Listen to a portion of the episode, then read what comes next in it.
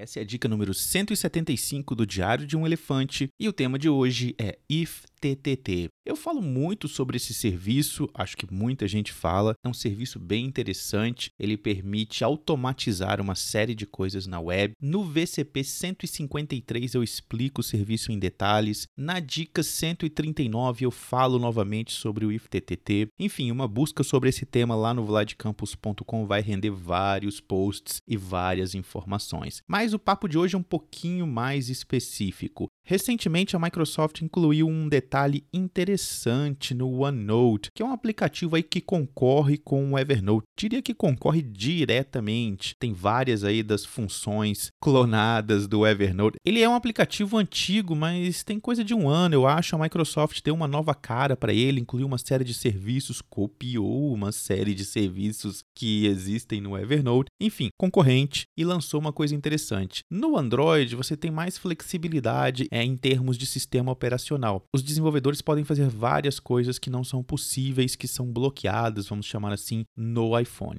Uma delas, eu acho que começou com o Facebook, que é colocar aquela o rosto da pessoa quando você está no Facebook Messenger. E hoje em dia já tem vários outros aplicativos de mensagem, mas acho que começou no, no Facebook Messenger. O rosto da pessoa fica boiando, flutuando pela tela do Android, e aí você pode tocar ali, iniciar uma mensagem ou ler uma mensagem que aquela pessoa te mandou. Enfim, fica ali aquela, eles chamam acho que de chat bubble, né? Bolha de chat, fica ali flutuando sobre a tela do Android. E aí uma série de outras empresas e serviços começou a copiar isso e se inspirar nisso também. E o OneNote se inspirou nisso e esse recurso recentemente lançado é bem interessante. Fica essa bolinha, né, flutuando na tela do seu Android e aí você toca nela e aí você pode criar uma nota rápida no OneNote dessa forma. Ele abre uma janelinha muito parecida com a janela de anotação rápida do Evernote lá no Android também. E quais seriam então as alternativas para essa janelinha aí para esse serviço do OneNote para o Evernote no Android? Na verdade, existe uma meia alternativa via IFTTT. O IF permite que você crie essa, essa bola né, que fica flutuando na tela do seu Android para você executar uma ação. Infelizmente, ele não permite criar uma nota nova, ele permite criar uma série de coisas, enviar uma série de informações para o seu Evernote automaticamente, tocando ali naquela bolinha, mas não existe a possibilidade de criar uma nota nova. Mas isso aparentemente está sendo resolvido. Eu venho testando há algum tempo o beta do Evernote para o Android e lá existe uma uma coisa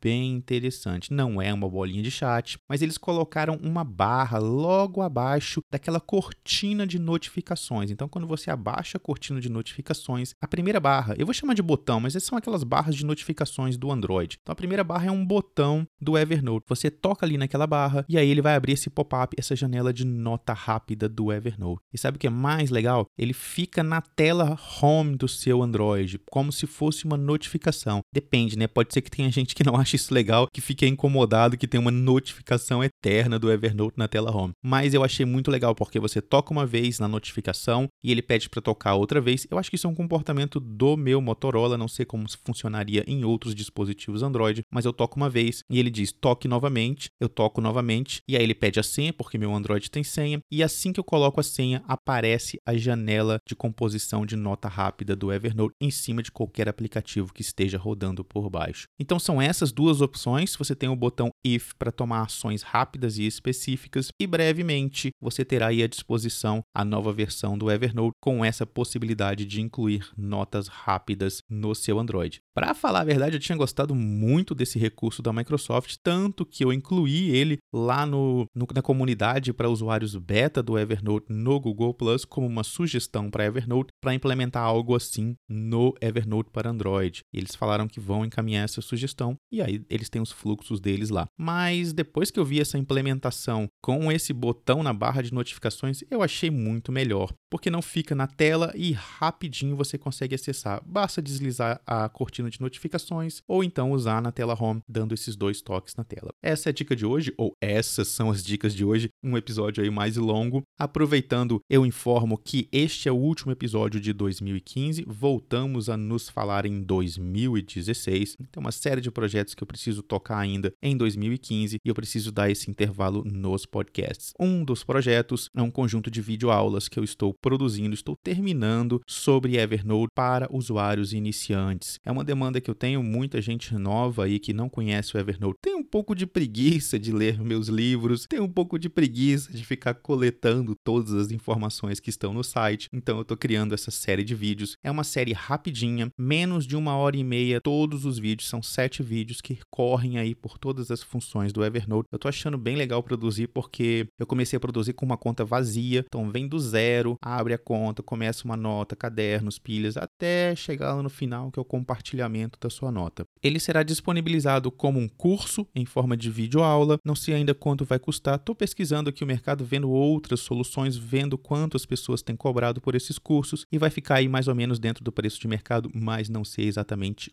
quanto. Bom, enquanto não tem mais podcast, você pode continuar acompanhando as dicas lá no vladcampus.com, no meu Twitter, twitter vladcampus, ou no Twitter do Diário de um Elefante, twitter.com dicas do elefante. O Diário e eu também estamos no Flipboard. Tem uma comunidade lá no Telegram do Diário de um Elefante. Tem também um canal do site lá no Telegram. Enfim, tem um monte de lugares aí que eu vou continuar publicando. Eu só tô dando um intervalo é nos podcasts. Então, boas festas para você e para sua família família, curta aí o restinho do ano e um excelente 2016 para você, seus amigos e toda a sua família. Um grande abraço e até o próximo.